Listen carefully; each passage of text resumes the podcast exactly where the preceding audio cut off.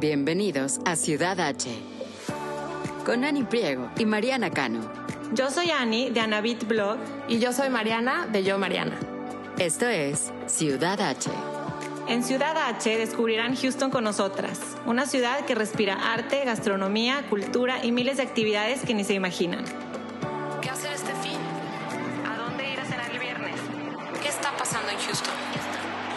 Desde restaurantes, bares y exhibiciones hasta eventos y viajes. Aquí encontrarán todo lo que tienen que saber para hacer de Houston su ciudad H. Hola, hola a todos, bienvenidos a Ciudad H. Espero estén muy bien y disfrutando estos días que están para mí con un clima espectacular. Me gusta muchísimo. Mariana está hoy en el bosque. ¿Cómo estás, Mariana? Muy bien, feliz de venir a Woodland. Siento que respiro mejor. no, definitivamente. La, eh, tiene que haber algo de la calidad en el aire aquí. Te veo la piel más hidratada. Tienes que venir más seguido al, al bosque. No, me encanta Este, estar aquí. Estamos grabando en TW Offices por segunda vez, que están muy padres estas oficinas. Y bueno, hoy tenemos un episodio de Un Día Perfecto en Houston. Y en esta ocasión invitamos a un par de mexicanos residentes y empresarios de Houston. De hecho, son una pareja de esposos muy trabajadores. Tienen una revista que seguramente ya conocen ustedes en la audiencia, que se llama Viva Magazine. Ellos son Heidi Herford y Jorge Cadena. Estoy muy emocionada que estén aquí porque aparte conozco a Heidi desde que llegué aquí a The Woodlands y siempre te he tenido mucho cariño. Aparte siempre has estado lo que se necesite, ahí, ahí has estado para mí. Y Jorge pues está en- involucrado en muchísimos proyectos en la ciudad. Ahorita vamos a platicar de ellos. Y pues ambos son padres de dos niños, amantes de Houston y todo lo que hay que hacer en esta ciudad. Bienvenidos, Heidi y Jorge. Gracias, Ani, Mariana. Estamos súper emocionados de estar aquí con ustedes. Por fin nos podemos juntar. lo logramos. Muchas gracias, Sí. Ani y Mariana, por la invitación. La verdad, este, eh, todo el mundo habla de su podcast y entonces, pues para nosotros una emoción enorme también poder compartir nuestra experiencia de vida aquí en Woodlands con ustedes. Eh, muchas gracias por la invitación. Gracias a ustedes por venir. La verdad nos encanta tenerlos aquí. Pero bueno, déjenme presentarlos como se merecen para que la gente, la audiencia, eh, sepa un poco más de ustedes. Jorge Cadena nació en la Ciudad de México, estudió la carrera de Relaciones Internacionales en el TEC de Monterrey. Jorge es fundador de la revista Viva de Woodlands Magazine, como bien mencionaba Annie, desde el 2012. La única revista en español dedicada al mercado afluente hispano de Woodlands, Texas. Su esposa Heidi Herford eh, estudió hotelería y después de varios años en esa industria, con mucha experiencia en relaciones públicas y publicidad, hoy es la editora de la misma revista y juntos ofrecen contenido de vida y estilo a las familias hispanas de dicha comunidad. Eh, además de la revista, Jorge es fundador de otras compañías especializadas en publicidad y mercadotecnia para el mercado hispano en Texas, además de ofrecer también opciones de turismo en, en México para dicho mercado. Entonces, pues sí, bienvenidos, bienvenidos Gracias. a. Me encanta tenerlos aquí y se me hace muy, muy interesante eh, la mancuerna que, que han hecho con la experiencia que tienen en hotelería, en turismo, en relaciones públicas, en, en publicidad. Yo creo que sabiendo un poco más de eso, nos hace más sentido que traigan esta revista a lo que es este mercado y viniendo de México, que la presenten en español. Me, me encanta el concepto. Pero aquí en el podcast, a Ani y a mí nos gusta mucho saber, antes de adentrarnos ya en el tema de la revista, lo que ofrece y todo, pues mucho más de ustedes, que nos platiquen un poco en, de- en dónde crecieron, de dónde vienen, eh, cómo fue que deciden venirse a vivir aquí a, a Estados Unidos. Sí, claro que sí. Bueno, yo soy de la Ciudad de México. Estudié hotelería, como bien dijiste. Después me fui a vivir a Cancún y a Puerto Vallarta. Y ahí es en Puerto Vallarta donde conocí a Jorge. Los dos estábamos en un hotel, La Joya de Mis Mayola. Ahí, ahí nos conocimos. Y bueno, pues felices. Nos fuimos después a vivir a México. Y Jorge quiso que viviéramos la experiencia de, de estar en Estados Unidos. Él vivió cinco años en Washington, entonces dijo, vamos a vivir la experiencia. Solo veníamos, ya sabes, como siempre, a ratito, pero nos quedamos ya 12 años, llevamos aquí, tenemos dos hijos, uno de 7, uno de 12, y pues felices, la verdad que nos encanta nuestro, nuestro pueblo. Heidi y yo nos hemos dedicado siempre a turismo, a la actividad de marketing turístico. Entonces, este, en México eh, teníamos una agencia, que tenemos todavía una agencia de publicidad y relaciones públicas especializada en turismo. Entonces, muchos de nuestros clientes nos empezaron a pedir eh, estrategias en Estados Unidos, porque este es el mercado que más turistas manda a México, ¿no? Manda 40 millones de, de, turistas al año a México. Sí, wow. Entonces, este, eh, pues dijimos, vamos a probar, vamos a vivir la experiencia, vamos a abrir la, la oficina allá. Y efectivamente, pues empezamos a crecer muchísimo, ¿no? Porque pues éramos una agencia que ya estaba conocida allá, que tenía cierto reconocimiento, nos venimos para acá y empezamos a llevar las estrategias prácticamente de todos los destinos. Entonces, crecimos, pero uno de los proyectos que más emoción nos da a platicar es precisamente este de la revista. Perdón que me adelante porque, No, claro. porque, No, este, hombre. Porque fue Heidi, este, que, que, que amable que dijiste que soy el fundador, pero fue Heidi la que empezó con la idea. Porque Heidi lo que siempre ha querido hacer y sigue haciendo en todo, en toda su actividad de todos los días, es precisamente construir este vínculo fortalecer este vínculo entre los dos países, que haya reconocimiento de todos los que venimos eh, eh, a trabajar acá, a vivir, a invertir, a pagar impuestos y a, a hablar bien de nuestro país, ¿no? Entonces, Heidi quiso hacer esta revista en donde pudiera ser este puente de expresión positiva, tanto de nuestro país, de México, como decirle a la gente todas las cosas que hay que hacer aquí en Houston, en sus alrededores, de temas de inmigración, de inversión, de este, finanzas, obviamente de entretenimiento.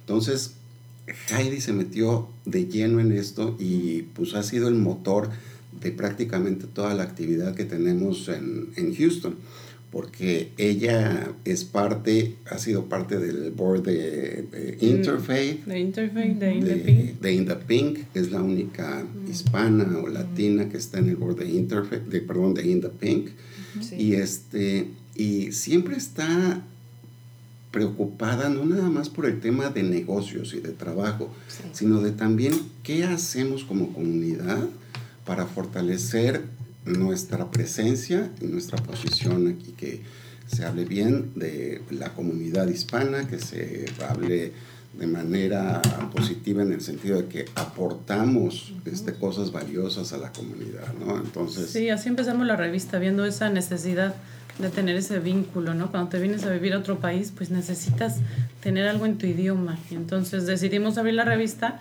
con un calendario en donde puedas ver todos los eventos que hay y pues tiene de todo. Tanto te recomendamos restaurantes, habla de nutrición, eventos sociales y sobre todo, como dice Jorge, que es mi, mi mejor porrista.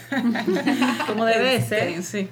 Em, he pertenecido y el- e- eso es lo que me ha quedado mucho aquí de Estados Unidos, el voluntariado, que eso es lo más importante. Creo que eso es lo una de las cosas principales que tenemos que enseñar a nuestros hijos.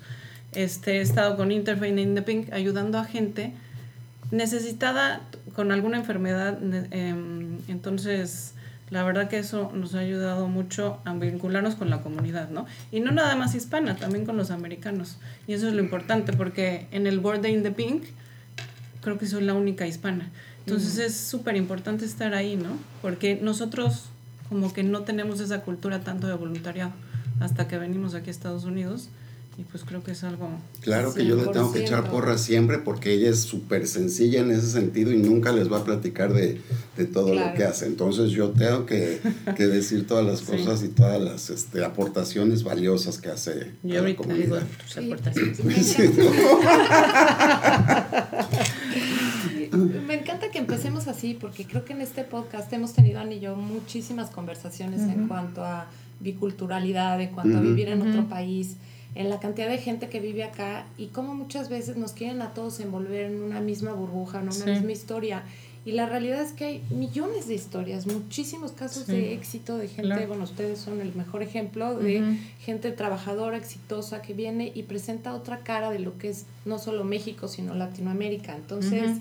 Eh, siento que el presentar un producto de calidad, como en este caso es una revista, y, y, y que, y sobre todo que a nosotros nos pasa, lo hemos platicado también antes, que cuando te vas de tu país, el extrañas mucho el leer las cosas en español, el que te lo presenten en español, que te lo platiquen en español, pero cosas de, de calidad y pues también de entretenimiento, ¿por qué no? Y también de temas de médicos y también como de todo un panorama amplio que es el que, que el que tanto extrañamos de nuestros países, ¿no? Totalmente.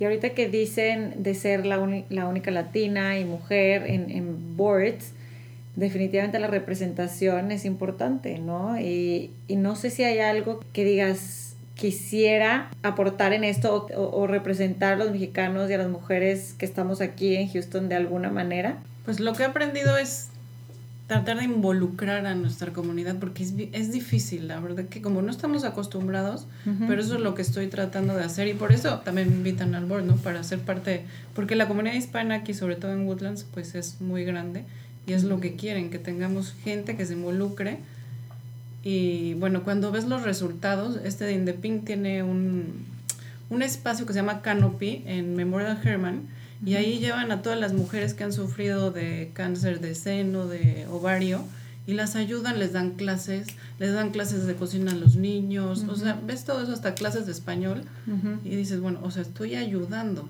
¿no? Y a los eventos que cubrimos también, casi todos los eventos que hacen aquí es por un fin, tienen, eh, se recauda fondos, entonces es importante que tengamos esa cultura y, y la y invitemos a nuestra 100%. comunidad a que sea parte, ¿no? Porque a veces, de, ay, qué flojera, pero no, lo único que donamos ahí es nuestro tiempo y qué mejor no donar nuestro tiempo en algo que pueda ayudar, ¿no? Que es cierto, Entonces, yo la verdad sí no crecí con sí. esa cultura Pues de no, Nadie. no. Y yo creo que las aportaciones que hacemos a la economía con nuestro trabajo, sea lo que sea que hacemos, Sí. todo trabajo es digno Sí. y este, digno de reconocer el esfuerzo.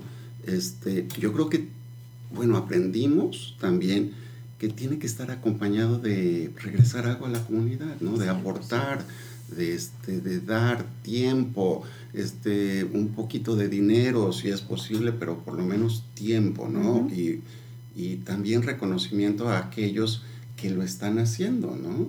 Lo que sea en la medida en que podamos, creo que es, este, es importante esa parte. ¿Cómo se llama otra vez para la gente que quiera Ah, sí, In the o- Pink of Health. Y bueno, también está Interfaith, que mucha gente conoce Interfaith.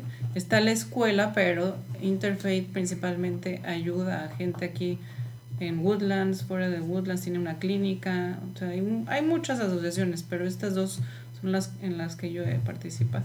Padrísimo, me Sí. encanta. Y bueno, ya que estamos hablando de Woodlands, este, tuvimos un episodio hace poco en donde invitamos a dos realtors a que nos platicaran, sobre Ajá. todo para la gente que va apenas llegando, ¿no? Que dice, pues me quiero ir a vivir a Houston, pero sabemos que Houston y sus alrededores es enorme, tiene muchísimas colonias, Katy, Sugarland, eh, y luego por otro lado está la opción de Woodlands. Entonces, a mí me encantaría que ustedes nos platicaran eh, qué ventajas son las que le dieron a Woodlands por lo que decidieron vivir aquí y también qué ventajas le ven a vivir a Houston, como para darle una idea a la gente que Sí. tiene el interés Claro. de más o menos Bueno. cómo lo ven ustedes. Woodlands obviamente pues es un lugar mucho más tranquilo, boscoso. Y eso fue lo que vimos, tranquilidad con nuestros hijos. Nosotros nos venimos a vivir aquí y Juan Pablo, nuestro grande que tiene 12, apenas tenía, estaba recién nacido. Entonces Ok. vimos eh, los parques, las casas, el bosque, las escuelas. Entonces decidimos estar aquí tranquilos y bueno, Houston pues tiene toda la parte de museos, restaurantes, tiene muchas cosas. Entonces tienes las dos partes, ¿no? La parte tranquila y la parte cosmopolita. Entonces creo que y además la conectividad, que Jorge viaja muchísimo. Ahorita con la pandemia pues ha bajado todo, pero eso fue lo principal, la conectividad que tiene el aeropuerto de Houston con muchos Justo estados. eso, justo eso iba a comentar porque Sí.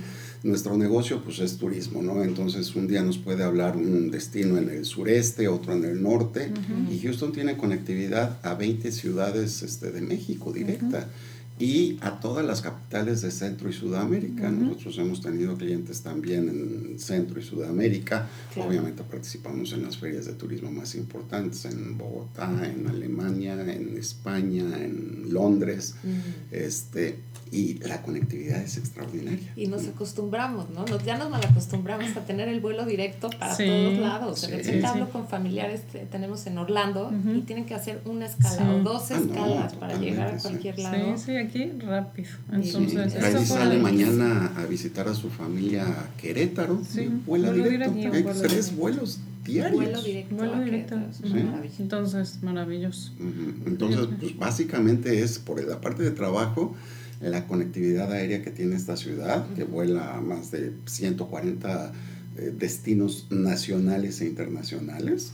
Entonces, este, eh, puedes ir prácticamente a donde quieras el- de un día para otro. Y la Claro. otra parte, que es estas, esta vida cosmopolítica que te da esta, la cuarta ciudad más importante de Estados Unidos, pero también con un espacio, como tú lo puedes ver, lleno de árboles, lleno de caminitos para la bici, este, los lagos. Entonces, ¿qué hacemos nosotros? Pues todo esto, salir en bici con los niños, cruzarnos con nuestro kayak la calle, al lago, este, sacar a caminar a, este, al perrito, este, hacer picnics, disfrutar que puedes, este, si los niños salen a las 3.50, puedes salir a las 3.45 por ellos y estar a las 3.55 en tu casa.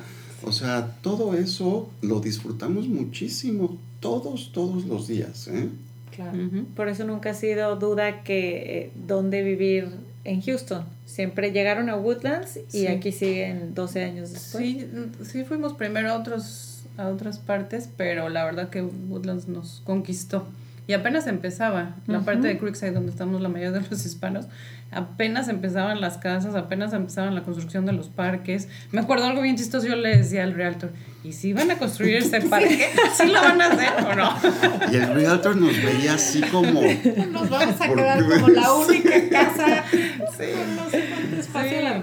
Y además Jorge viajaba mucho y pues yo me quedaba sola con Juan Pablo chiquitito y puro bosque. Pero bueno, pues ya. Ya el tiempo pasa rapidísimo y llevamos 12 años aquí, felices. Pero siempre felices de ser mexicanos y de promocionar nuestro país también, que tiene Así es. mucho que, que dar. Ahorita que hablaban de lo que les gusta hacer aquí en Woodlands, pues esta, esta sección, este tipo de episodios, lo llevamos un día perfecto en Houston. Y si tuvieran que incluirle a esa mezcla de actividades, algún restaurante, algo de arte, de entretenimiento, ¿qué actividad así como que en un día perfecto que no podría faltar? Así como que en familia o con amigas o eh, no sé, algo que les guste. Favoritos. Restaurante favorito, el Tris. El Tris aquí en El Woodlands, sí. Tris, aquí, ya Aquí lo en hemos mencionado. duda, ¿eh? Sí, dice Mariana, ¿aquí en Woodlands? Sí, no, Oye, que se quede grabado esto No. en Ciudad H Podcast. Sí. Mariana. Fíjate, Mariana dijo, qué bueno haber salido a la A provincia a verlos, ¿eh? Esto lo vas a evitar. Por supuesto que no. Ay, Sí. me puso en evidencia. Nadie se había dado cuenta Te voy a de mi decir algo. sorprendimiento. Ya No, hemos no, no. hablado. Han, habla- han abierto Espérame, muchísimos restaurantes. No me digas en que no he hablado de Yo en, creo en que Ciudad no, H. por eso, por eso me llamó Ah. la atención, porque No, Es un restaurante algo, muy rico. O Sí. sea, eh, con el blog me piden muchas recomendaciones Sí, de restaurantes claro. y trato de estar al día de qué hay, que, que se abre, que todo. Y no lo había yo escuchado. Está en la Por lista de los me mejores de. Houston. Está, Está ya se me olvidó, pero es está en los top, top 20 y para algunos es el mejor de Houston. Sí. ¿Verdad? Sí, sí, sí, espectacular. Así es que te vamos a invitar a Sí, Tris para por que- favor. Sí. Otro día que regrese a provincia. Y es que, y es que tenemos que aclarar que desde el principio del podcast estaban diciéndole a Monterrey, México, provincia. Entonces, Ah, ay, definitivamente No, soy no. provinciana. No vivo ni en Ciudad de México ni en, ni en Houston. Tenemos muchos amigos de Monterrey, los queremos muchísimo, pero no, es una, una carrilla, como dicen. Exacto, sana, carrilla sana, carrilla carrilla, sana. sana. Sí. Entonces, Tri, Tris, aquí. Que Eh, mira, en la revista siempre tenemos un restaurante que re- recomendamos. Hemos recomendado el MAD, ahorita está el Mozambique, que es este comida sudafricana, que es con influencia portuguesa.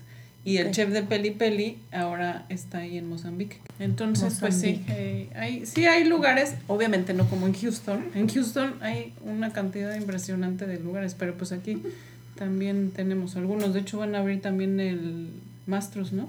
Maestro, sí. ah, qué padre que lo van a Sí. En Market Street, Market ahí Street. está muy, Ya estamos listos, vamos a estar muy emocionados con la apertura de un nuevo Sí, restaurante. es que esa es la otra cosa. Cuando algo abre acá, olvídate. Sí. O sea, colas para, Sí, sí, sí. Claro. para este, conocer un lugar nuevo aquí. ¿Y de Houston qué les gusta hacer? ¿Qué les gusta visitar cuando Me Pues, downtown. El zoológico, obviamente. Mi chiquito de 7 ama los animales, es feliz, le encanta. Mm, sí, este, y ahorita creo que el clima es perfecto para ir al zoológico. Ujú. El Museo de Historia Natural, el Green Park. Bueno, hay muchísimas Y la escena de teatro también, ¿eh? A- Sí. a- quizás a veces no la este, apro- aprovechamos mucho porque las temporadas aquí en Houston son muy cortas, ¿no? Ujú. Vienen una semana o dos semanas, pero este pero vienen pues, todas las obras Sí. de teatro de, de De Broadway. Entonces, con tiempo planearlo, hay una suscripción este, eh, anual también que este, que es súper eh, eh, atractiva, este, donde puedes escoger cinco obras y entonces ya reservaste tus espacios. Entonces, prácticamente este, eh, puedes hacer todo, ¿no? En el tema de los museos nos encanta también este, el Museo de Historia Natural, los de arte, este, como decía Heidi, el zoológico, y bueno, de restaurantes, pues también, interminable. Sí, es que me- lo que me fascina de todo el área, de toda esta zona, es que sí es una ciudad que, que, que ofrece tanto en el sentido de, por ejemplo, tenemos teatros, tenemos ópera, tenemos todos los deportes, o sea, el ir a ver a jugar este, un partido de básquetbol o de fútbol americano, Sí. esos estadios gigantescos y comerte el hot dog. Y, Sí, exacto. o sea, es como experiencias este, A ustedes les gusta el base, ¿verdad? Sí, sí, Pero sí. la, la verdad es que a nosotros nos gusta ir a todos los estadios, al de Base, a los Texans, a este, hasta el Dynamo, este, a Al los, básquet, los sí. Rockets, o Sí. sea, increíble, ¿no? O sea, es una emoción ver un partido de las grandes ligas, este, de lo que sea. Sí. Exacto, que se Es- nos olvida que otras ciudades de Texas, por ejemplo, no tienen todo No. esto que tenemos acá. No, no, no. Este, no, por eso no. se me hace maravilloso que tengan este podcast de Ciudad H porque mucha gente piensa, Houston, compras. No, Ah, sí. no La- son nada la más NASA compras. o la Sí, galería, ¿no? Exacto, y no, hay muchísimas cosas que hacer. Entonces yo creo que está perfecto que tengan el podcast. Y ya le dije a Mariana Ani ¿Qué? que ahora las tenemos que entrevistar nosotros a ustedes. Para la Para revista. la revista. Gracias, en viva, ¿no? Preguntas, sí. Es que tenemos como una, una misión parecida ahorita escuchando la historia de Viva. Es, es eso, ¿no? Es, es promover las cosas que hay que hacer en nuestro idioma y que la gente pueda conectar con lo que hay que hacer y disfrutarlo y vivirlo a su manera, pero es como cómo se lo cuentas y cómo se lo muestras, en este caso impreso, con Viva o digital, con artículos, invitan a colaboradores que escriben de, Sí. de temas variados, padrísimos, seleccionados por ustedes, y, y eso está padrísimo, porque yo veo la revista y digo, ay, qué padre, esta arquitecta que me está platicando de algo que me interesa a mí, por lo que lo vivo yo el día a día.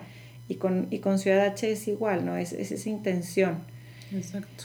Y bueno, promocionando también los eventos como tuvimos este del Día de Muertos, estuvo padrísimo porque, o sea, vuelves a recordar tus tradiciones, ¿no? Y vino Susana Palazuelos, la Mm. chef de Acapulco, Ah, que nosotros padre. nos casamos en Acapulco. Sí. Pues es que se Este, conocieron en playa, ya era la que les faltaba. exacto. Y estuvo padrísimo, o sea, el altar de muertos, o sea, y luego al día siguiente hicieron un mercado mexicano, padrísimo, porque llegamos a los niños y el pan de muertos, Artesanías. artesanías, Es que entonces sí, sí. como viviendo afuera, le extrañas Sí. más Sí, pues, sí, sí. las tradiciones. si quieres, Yo le este, decía, Sí. tengo ganas de un pan de muerto y justo lo encontramos ahí. ¿Qué tal, qué rico Sí, es sí, el sí. pan? ¿En dónde les gusta comprarlo?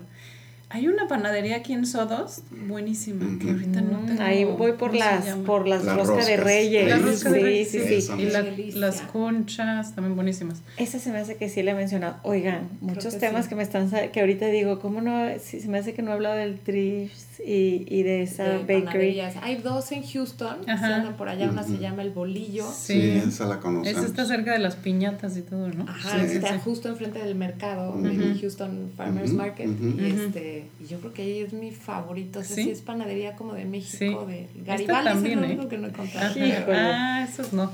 A mí nunca me encantaron los Garibaldi. ¿No? mi mamá sí le encantaban y siempre y nos llevábamos a Monterrey. Oye, sí, nosotros sí. Y cuando Jorge viajaba, luego me traía conchas. y- Llegaba con la charolita en el avión. Sí, Pero porque pues para ir a comprar los bolillos a- al centro de Houston, sí está... No, sí está lejos. Pero una vez al Una año por el pan de muerto. vale Pero tienes que hacer todo tu, tu Ah, exacto, y ya cerrar y ya Le pasas. sí, Exacto.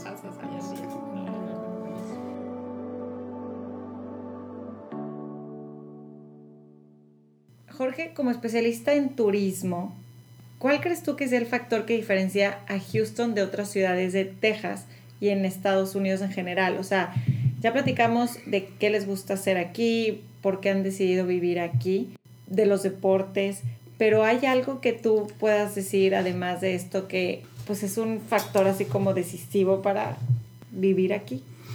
Fíjate que lo he platicado mucho, sobre todo con autoridades de turismo locales, gente que viene de visita, reuniones, y la verdad sentimos todos que eh, a Houston le falta un posicionamiento fuerte, ¿sí? O sea, tenemos que trabajar todos juntos en decir cuál es la, eh, lo que hace único y distinto a, a este destino, ¿no?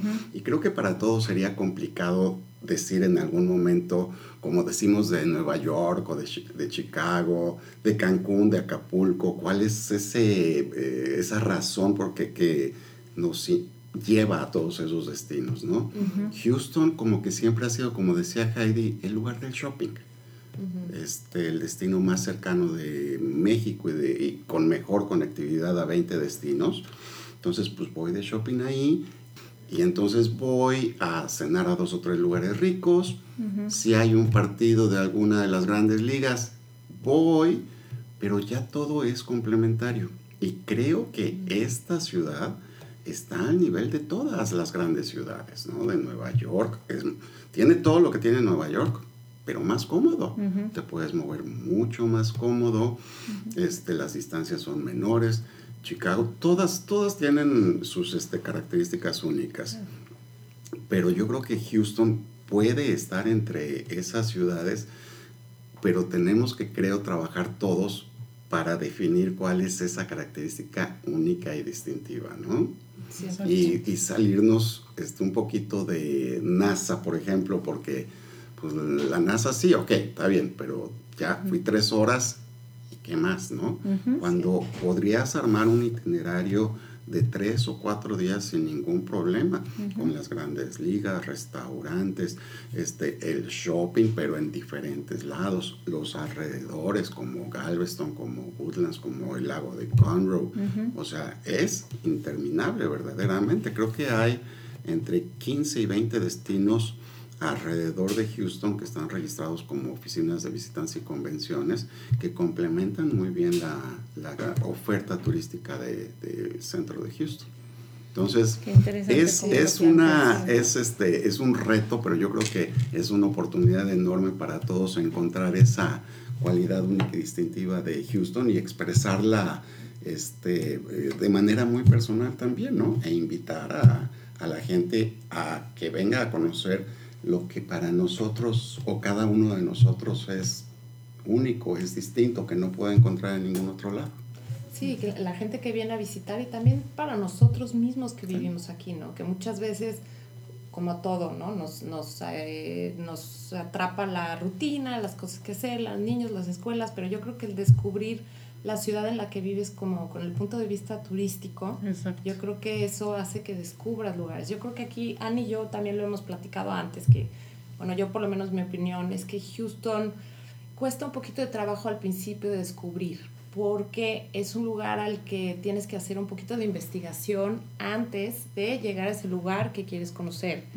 Y una vez, la diferencia con otras ciudades es que tú sales caminando y a lo mejor te top, es más fácil que descubras algo, ¿no? Porque te lo topas en una esquina o das la vuelta y ves un cafecito. o ve- Aquí, es, como esa ciudad tiene pocas zonas, a lo mejor un poco más caminables, tienes que hacerle un poquito más de chamba. sí. Entonces yo creo que medios como tu revista, como este podcast, como el blog, eh, le hacen esa chamba a la gente que vive aquí, a la gente que viene a visitar y a, a mí me impresiona y de repente tengo comentarios en el blog que me ponen, es que se me olvida que estás hablando de Houston, Exacto. de las Sí. cosas que pones. Le digo, Sí. es que las cosas ahí están, Sí. al alcance de todos. El chiste es tener esa curiosidad del sábado, decir, a ver, vamos a explorar mejor ahora Monrose, ¿por qué no estacionamos el coche, comemos y damos la vuelta por el menil y a ver qué es, nos encontramos, ¿no?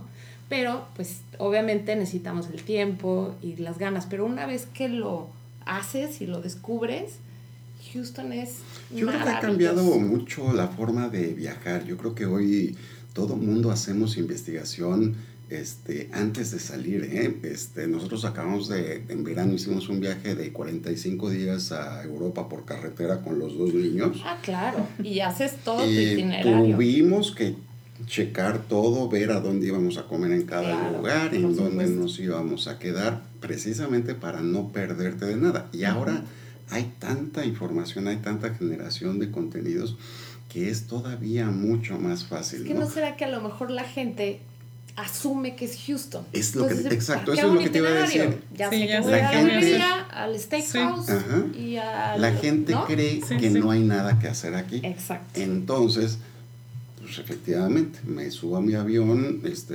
hotel, shopping y pues salgo a cenar a dos o tres lugares y listo. Exacto. Porque no saben todo lo que hay. Entonces, Exacto.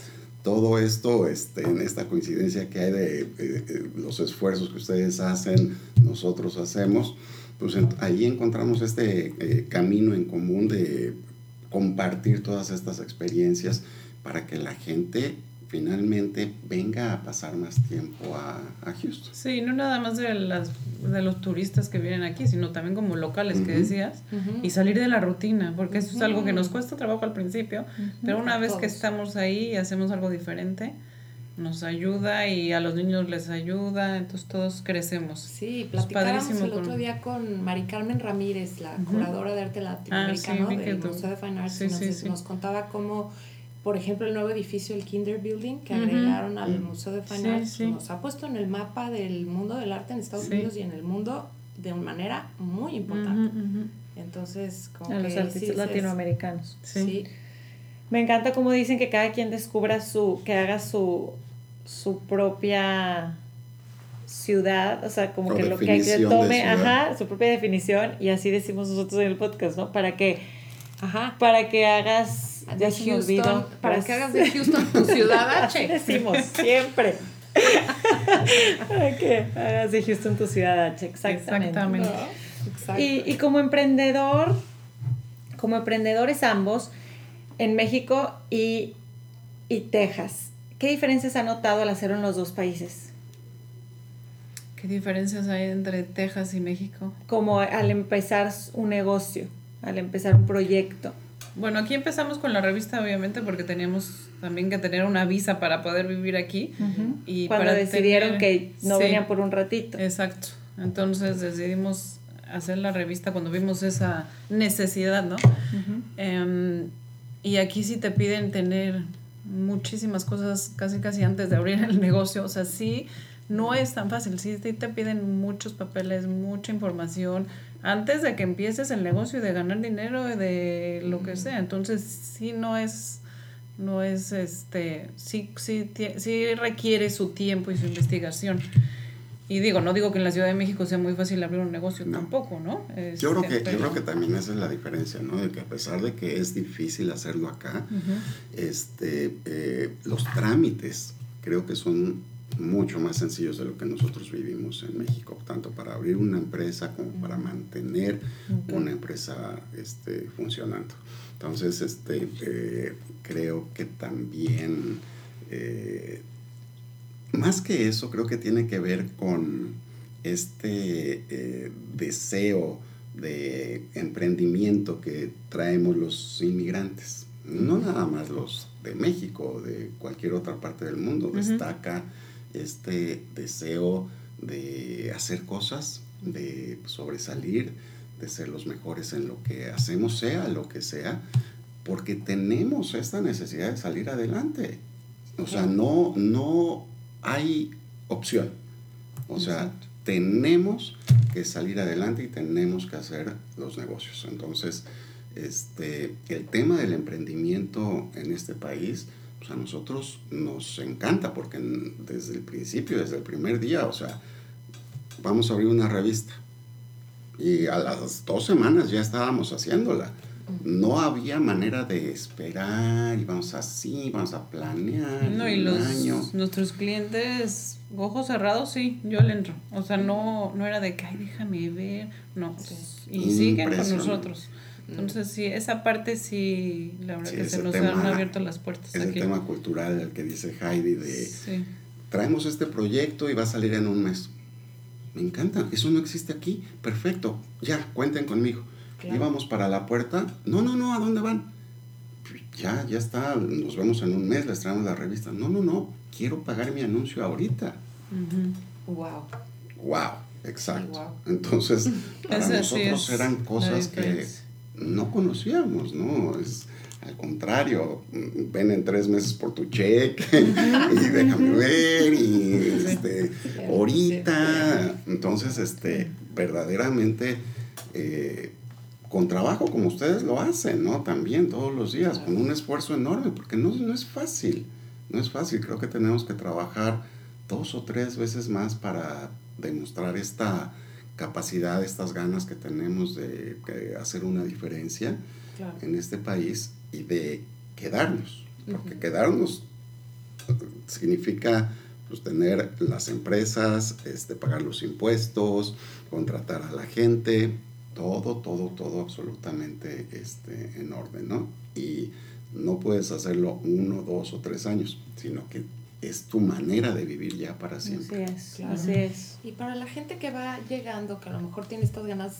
de emprender un negocio, eh, ¿qué, ¿qué, recursos les sirvieron a ustedes? O sea, ¿por dónde les recomendarían empezar? Yo siempre digo que lo más importante es que no quieras venir a poner el negocio que tienes en tu país de origen, en este caso en México, mm. ¿sí? y a replicar el modelo, porque tienes que adaptarte Tienes que ver qué es lo que quiere este mercado, cómo lo quieren, las condiciones, el precio, presentación, absolutamente todo.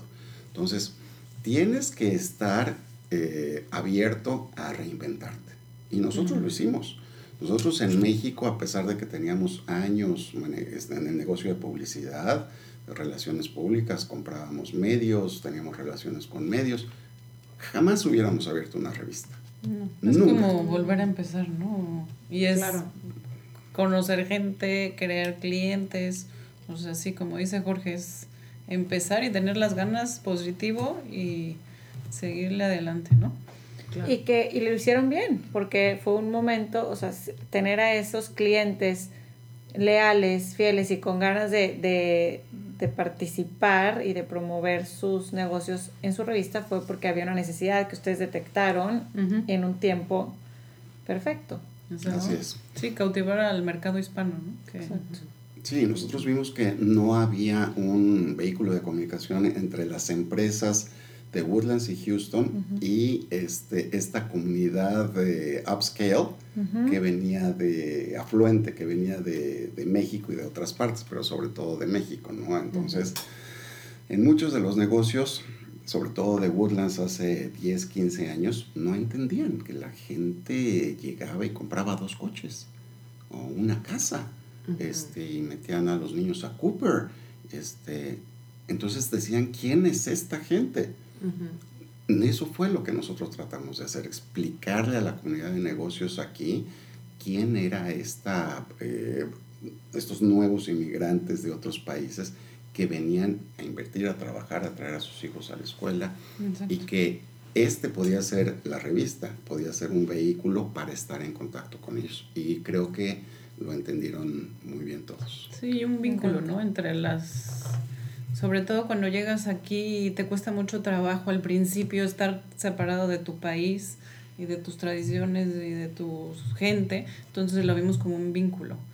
Em, eso fue... Y para nosotros ha abierto innumerables puertas, mm. muchísimas, porque, o sea, este, aparte de las asociaciones, pues hemos sido prácticamente miembros de todas las eh, cámaras, de las asociaciones, y también volviendo a lo que decíamos al principio, nos ha permitido estar cerca de la comunidad y crear otro tipo de lazos en donde podemos este, devolver un poquito, contribuir a este, al trabajo de los demás y hacer aportaciones que este, son positivas y que nos hacen vernos como comunidad de manera positiva.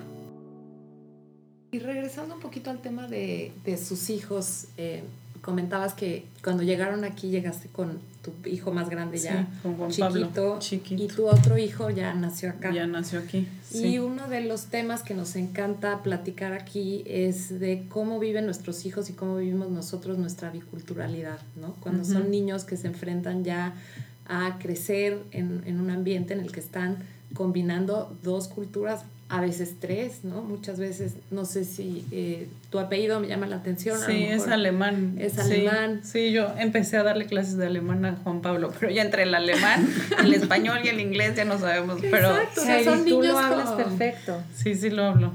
Sí lo hablo. No Exacto. practico, entonces ya no lo hablo tan perfecto, pero Pues sí. Son niños que se topan con Sí. tanta cultura. ¿Cómo lo han vivido ustedes? ¿Cómo lo han manejado sus hijos? ¿Cómo han crecido ellos aquí? Pues nosotros seguimos, yo les hablo siempre en español, o sea, en el momento que se suben al coche saben que conmigo es español, les cuesta trabajo porque ya tengo mi tejanito y a mi mexicano, pero los dos son como tejanitos, este, pero siempre con las mismas tradiciones, la comida, cocino comida mexicana, este, las tradiciones de siempre, de México, les enseñamos cosas como el altar, el mercado que fuimos el otro día, o sea, siempre tenemos todo muy presente porque y les decimos, ustedes son mexicanos, tú Matías naciste aquí, pero eres mexicano, tienes la cultura mexicana. Me. Y también les enseño cosas de la cultura alemana porque pues yo crecí con eso. Este, y entonces así manejamos las tres tradiciones en la casa, ¿no? Y bueno, también respetamos aquí el país en donde vivimos y, y también les enseñamos cosas como Thanksgiving. El jueves que entra hacemos nuestro pavo, nos sentamos, damos gracias y es una tradición súper linda que hemos aprendido de este país. Entonces, Y cantan en, todo. cantan en alemán los domingos a partir de ya en diciembre, ¿no? Sí, eh, bueno, hacemos lo del Advent, El que es Advent. la corona de Adviento, cuatro domingos antes de Navidad. Ah, y prendemos una velita. Cada domingo comemos galletas y cantamos en alemán. Ay, me encanta. No, me encanta. que lo vivan así porque hay esta, este movimiento ahora, no sé si lo han escuchado, que es que los niños son 200%, o sea, porque Sí. por muchos años se hablaba de tú eres mitad mexicano, mitad americano, o sea, hay Mm. 50% este, Ah, American, sí, sí, 50%. Y ahora no, es tú eres 100% mexicano, 100% Sí, americano, 100% alemán y 400 y 500 y entre más tradiciones y cultura acumules, pues mejor, ¿no? Ujú, o sea, Sí, siento porque tenemos que estar ahí Dividiendo. separando y dividiendo y dando Exacto. nombres cuando podemos Exacto. juntar todo. Sí, y esa tradición de la velita les encanta. No, bueno, ya yo, yo quiero ir a tu casa a comer galletas y Exacto, les galletas, por la comida de galletas. Galletas recién hechas. Sí. Sí, Qué rico. Algunas sí y otras las compro. Receta alemana de la familia. Me encanta. Sí. Exactamente. sí, nada más suma. Todo, todo. ¿Y qué, más ex- qué es lo que más extrañan de México? Pues Yo creo que todo, ¿eh? todo, O sea, sí, la comida, Los Los dos obviamente. nacieron y crecieron en la Ciudad de Sí, México. Sí, sí, sí. sí, sí, Pero sí. nos conocimos hasta Vallarta. De Ah, casualidad claro. nos conocimos en Puerto Vallarta y pues éramos de la ciudad. No, no, lo que pasa es que Pero- extrañamos todo porque extrañamos las playas. Obviamente, la comida, no puedes hablar de una sola comida. La No. comida de cuando vamos a Vallarta, cuando vamos a Cancún, cuando vamos a Ciudad de los México, mariscos. nuestros lugares favoritos. Este, eh, la vida diaria de, este, de la Ciudad de México, o sea, hasta el tráfico. Yo de veras. a Ahorita veces- dices que lo extrañas. no, no, no, no, no, de veras, Ani, yo me subo al coche en México soy feliz ahí en el ¿Qué tráfico, en el viaducto, en- o sea, sí, increíble, a lo mejor porque sé que voy a regresar acá en unos días, ¿no? Sí. Pero no me, no me molesta. Y este, y eh, ¿sabes qué? También extrañamos mucho la manera de hacer negocios allá. ¿no? Que este, acá es una Rigidez. formalidad Más frío, ¿no? impresionante. Un lunch. Este, lunch de media hora. Y allá No, bueno, quieres hacer un negocio, vete a comer y a las 2 de la tarde y te levantas a las 8 de la noche del 100%. restaurante y todo el mundo va a estar feliz, amigos. Y, Y a la este, familia, obviamente, ¿no? Y obvio la familia. sí, la familia, pero la familia también viene mucho para acá, Ajá, sí. Claro. ¿no? Entonces también los disfrutamos este, recibiéndolos acá. Claro. Sí. Digo, un vuelo de dos horas, fácil. Llegas rápido. Claro. Llegas sí, rápido, en México trabajaba yo en un corporativo y cuando me casé nos vinimos a vivir a Houston.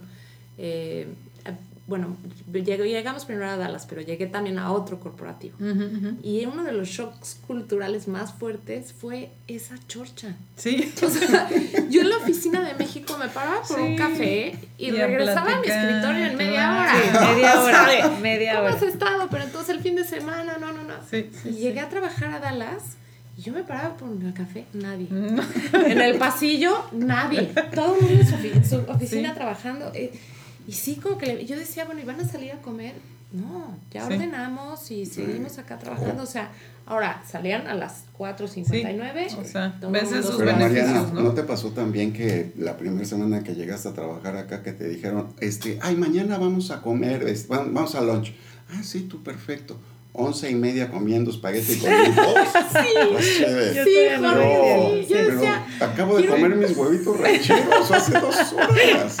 Y ahora comidón a las 12. Sí, sí, sí, el espagueti Ajá. a la boloñesa. Sí, 100% eso es fuerte. Qué bueno que me dicen no, que bueno. ustedes después del doble de años que yo llevo aquí todavía no se acostumbran a esos horarios. No, no, nunca, no. Yo sigo comiendo a la hora, a las 3 de la tarde. Ustedes igual. A las 2. Dos, dos y sí, media. Antes ir por las escuelas de los niños. Pero sí, igual también. Pero por otro lado, como dices tú, a las cuatro ya estabas libre. Sí. Ya. Exacto. Tienes tiempo para tu familia y todas las actividades, ¿no? Sí, unas por otras. Sí, exactamente. El ajuste. Pero, sí, Pero yo creo bueno, también en el lunch de media hora a las once y media con tu espagueti y el meatballs, platicabas y decías, bueno, ¿hacemos esto? Sí o no. Ah. No. Sí, sí, ah, sí. ok, perfecto, listo, ya sé. ¿Sí o sí, no? esa, y listo. esa No hay algo claridad. de... Y ya, ya- ya Eso eran es una las delicia. dos, las tres, las cuatro. ¿Y cómo ves? Eh, mm, déjame, ahorita te digo, eh, o nos hablamos, o... Sí. Entonces, o sea, también acá tienes un panorama y una visión de las cosas, creo que este, distinta, ¿no? Que Sí. creo Distinta, que no es quiero decir que algo... una sea mejor que otra. Exacto, creo que, creo que ustedes han mencionado ahorita cosas buenas y cosas que se han tenido que adaptar y cosas, y así es en la vida familiar, en la vida individual, como padres de familia. Y en, y en el tema de los negocios yo creo que se puede llegar a un buen balance, ¿no? Porque como siempre quieres trabajar con la gente que quieres trabajar. No es tanto el proyecto en sí o el negocio en sí, que es la gente. La gente es la que te, te inspira a hacer un proyecto con ellos o un negocio con ellos. Entonces, también cuando hay alguien muy frío y muy, aunque sea muy claro y te diga las cosas y muy bien, pero pues a lo mejor no hay esa conexión. Pero yo creo que los cuatro que estamos aquí hemos podido y seguiremos intentando encontrar ese balance en la claridad, en la formalidad y al mismo y en ejecutar las cosas bien y al mismo tiempo en poder tener esa calidez, ¿no? Exacto. No tan rígido.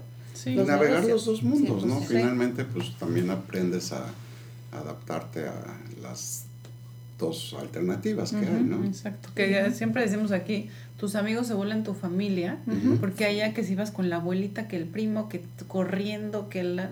Y aquí eso no existe, entonces nuestros hijos no han vivido esa parte. sí.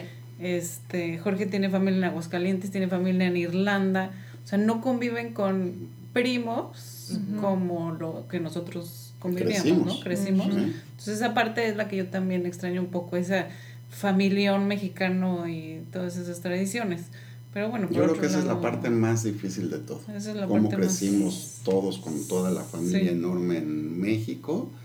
Sí. Este, y acá, pues, este, el- tus amigos es, es tu familia. Te vuelve- se vuelve tu familia. Ahora, también aquí en Houston está pasando algo muy chistoso que yo veo que eh, varios jóvenes que se van a estudiar fuera a otras ciudades están regresando a Houston y están Ah, sí. haciendo aquí sus vidas y tengo varias amigas que pues sus hijos están como que regresando aquí o amigas americanas que oigo que sus papás viven aquí, que sus hermanas viven aquí.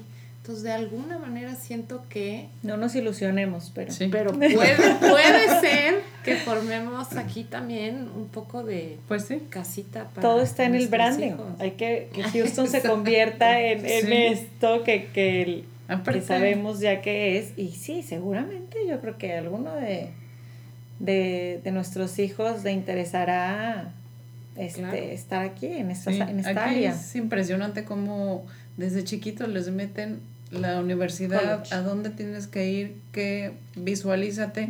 Juan Pablo dice que va a ir a Rice a estudiar ahí que va a ser el, Bien, bien. la competencia de Apple, dice. Bien. ok, ingeniero, muy bien. Entonces, pues estaría increíble que se quedara aquí, ¿no? Y en poder empezar a hacer todo lo que tú estás diciendo ahorita, Mariana. Claro. Pero sí. Sí, sí, sí. Y- Y, Aprendiendo la de gran las ventaja que van a tener culturas. nuestros hijos al ser así de flexibles y al saber manejar tantas cambios y culturas y pues eso es un plus. Yo creo que es una generación súper valiosa la que viene, ¿no? Y yo quisiera también verlo más allá de que regresen a Houston, que, este, que puedan ir a México también a trabajar. Exacto. Exacto. y a abrir este o a trabajar al, al corporativo de la empresa que los manda ahora de Estados Unidos a México. ¿Por qué? Porque tienen ese valor de la biculturalidad, Exactamente. más allá de los dos idiomas, las dos culturas, ¿no? Entonces, qué bueno que pudieran regresar aquí, pero que pudieran estar entre los dos países como nosotros lo hacemos. Eso yo creo que es un sueño. Me encanta. Oigan, y bueno, ya para cerrar, eh, platíquenos un poco de la revista. ¿En qué momento se encuentra ahorita? ¿Cómo les fue de pandemia? Me imagino que debe haber sido un reto. Sí, de fuerte. hecho, la revista ahorita la tenemos digital. Decidimos hacerla digital debido a la pandemia. Y seguimos digitales porque la, hemos tenido una súper buena respuesta con la gente. Nos dicen que ahora le llega a una mayor cantidad de personas y tenemos muchos comentarios positivos. Entonces seguiremos ahorita digital. Ok. Eh, la pueden encontrar en la página de Viva de Magazine y tenemos ahí la revista con issue. La puedes ver como si estuvieras viendo una revista físicamente. En, en un iPad, en un celular. Sí. Y bueno, eh, ah, yo creo que así seguiremos por un... Sí, el tema de medios cambió muchísimo en los Sí. dos últimos años, ¿no? O sea, lo que Claro. creo que íbamos a ver en los próximos 10 años pasó en dos. O sea, nosotros hace tres años comprábamos muchísimos este, medios impresos, Ujú. prensa acá en Estados Unidos, televisión, radio, outdoors, las carteleras, este, eh, para todos nuestros clientes de turismo. Ujú. Y en dos años, cuando en marzo de hace dos años que empezó este tema de la pandemia, nos fuimos a medios digitales, Claro. porque es lo único que se consumía. Este, compra programática, redes sociales, Instagram, Facebook. ¿Cómo los esto. encontramos en Instagram? Sí, Facebook, estamos en Instagram, en Facebook y bueno, y en la página web. Perfecto. Sí, Sí, Viva de Magazine. Perfecto, les vamos a dejar en los episodios, en las notas del episodio todos los Sí. links para que vayan, la chequen, lo sigan en Instagram y no se pierdan de toda la información y de toda la todo lo que van a poder encontrar y descubrir de Ciudad H a través de esta increíble revista Viva de Magazine. Muchísimas gracias, oigan, Gracias por a este Gracias a y ustedes. gracias por el interés de, de, de promocionar así la ciudad y de ofrecernos un medio que, que nos pueda hacer disfrutarla más. Gracias a ustedes y felicidades. Felicidades también por todo lo que hacen por la ciudad, por la comunidad y todas sus aportaciones tan valiosas. Sí, Muchas gracias. felicidades. Nos encanta su podcast. Gracias, Mariana, y mucho gusto. Por fin nos pudimos Ya, Ay, bueno que se conoce. Y Ani, ya Claro. sabes que te quiero muchísimo. Ay, yo también. Qué Y padre que este, pudimos hacer este sí. episodio. Y todo nos encanta el podcast. Te, le decía a Ani que tenemos una amiga que le encanta escucharlos. Entonces, Ay, qué padre. Mándale saludos. gracias. Manda- le mandamos sí, saludos. le mandamos saludos a Ángela. Ángela. Sí, y también gracias. tengo que decir que Jorge nos trajo un regalo de un libro, un cuento para niños que ya quiero leer bilingüe. Qué padre, gracias. Lo que está Gracias increíble de este cuento es que trae el español y inglés a- a- lado a lado. Sí. Entonces, justo para lo que platicábamos, para que se lo lean a sus hijos y bien ahí en los dos idiomas. Sí. Eh, muy padre. muy, Pero muy lo padre. pueden conseguir o no. Sí, claro. Ah, este, cuéntame lo dónde. podemos, este, se lo podemos mandar a. Si les interesa, vamos a camión rojo, camión amarillo, red truck, yellow truck. Si les interesa, envi- mándenos un mensaje y Jorge nos lo consigue. Si tienen Claro, por supuesto, por supuesto. Perfecto. Mil gracias. Ahora sí va a comer, como dijeron. Sí. Sí, Ahora comida. sí, ya nos toca. Muchas gracias a todos y a todas por escuchar un episodio más de Ciudad H. Gracias, Viva the Magazine. Heidi Jorge por estar aquí. Mariana. Un placer, Ani, Gracias verte. Denle sé. follow en Spotify para Sí. que les salga luego, luego ahí nuestro episodio. Cada vez que hay episodios nuevos y también hemos recibido comentarios de episodios que quieren, temáticas de episodios Sí. que quieren que publiquemos. Estamos trabajando en ellos. Exactamente. Muchas gracias, oigan. Gracias a ustedes. Gracias. Gracias.